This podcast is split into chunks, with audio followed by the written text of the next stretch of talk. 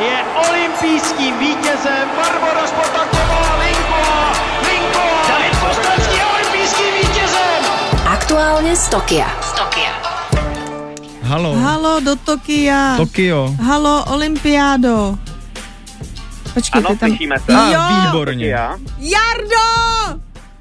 Krásné ráno ti přeju. I když Ano. vlastně to by odpoledne, to by odpoledne, viď? Ano, mě už odpoledne, my už tady máme po 15. hodině. A co jsi měl dneska na snídani, mi prosím tě řekni.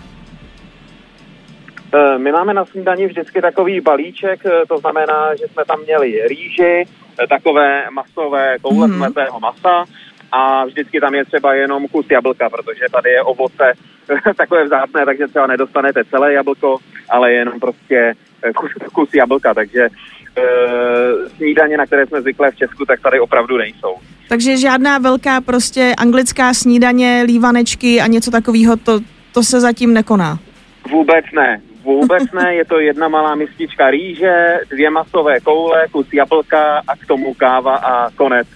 Takže proto možná tady v Japonsku jsou všichni hubení. Proto tam všichni tak štíhlí, tak to je bezvadný.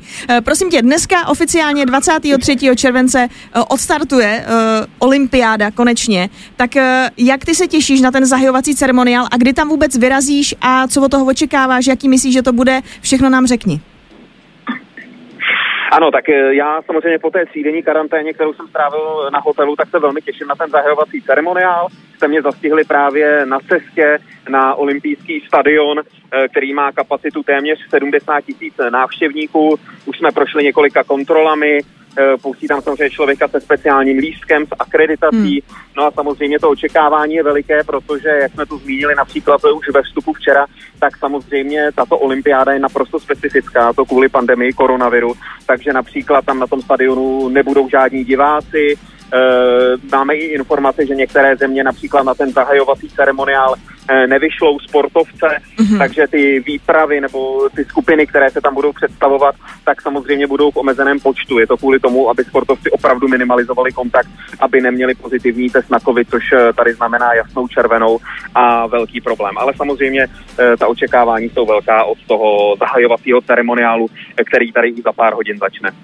Máš třeba vlastně po ruce nějaký scénář, protože ty zahajovací ceremoniály většinou bývají gigantické, vypráví třeba historii té země, kde se olympiáda koná. Velice často jsou tam různé ohňostroje, vystoupení a podobně. Tak e, víš něco o tom, jak bude vlastně probíhat ten letošní ceremoniál, který předpokládám bude asi mnohem komornější, než jsme zvyklí.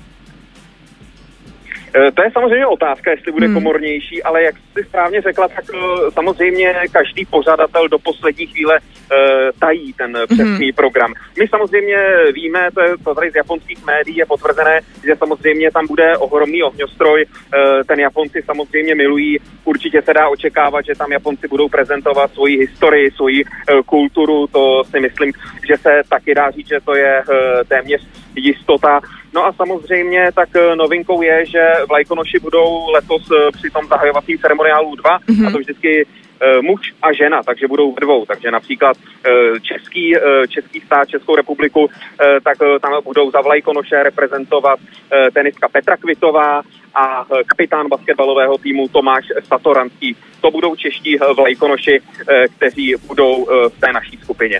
Máš nějaké informace o tom, jak to třeba právě vypadá s tou naší skupinou, kdo třeba nakonec nepůjde na ten zahajovací ceremoniál nebo naopak půjde, jestli se tam staly nějaké změny na poslední chvíli, protože přece jenom zatím ta naše výprava je taková problematická.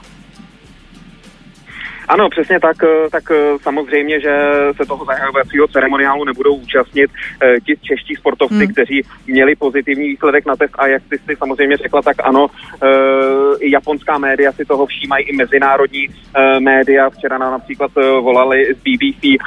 Česká skupina je opravdu na mezinárodní úrovni teď známá bohužel tím, Hmm. že má mnoho pozitivních testů, takže určitě se toho ceremoniálu nezúčastní například plážové volejbal, plážový volejbalista Ondřej Perušič, nebo Markéta Nausluková, nebo například stolní tenista eh, Pavel Širučka. Takže samozřejmě to omezení tam je. Eh, uvidíme, jestli i někteří eh, sportovci, kteří byli v onom, eh, teď si myslím už dost známém letu z Prahy do Hmm. Tokia, jestli se toho zahajovacího ceremoniálu zúčastní, nebo zůstanou eh, radši bokem. Ale samozřejmě ty dopady na českou skupinu eh, to má. Jardo, já ti moc děkuju, jsem ráda, že, jsme se, že se nám nakonec podařilo se spojit. Přeju ti, aby si to náramně užil, ten zahajovací ceremoniál. Uh, samozřejmě v rámci těch možností, opatření a všechno, co se děje na světě. No a já se na tebe těším, že se zavoláme zase v pondělí. Děkuju a hezký den do Prahy. Děkujeme. Aktuálně z Tokia. V ranním klubu.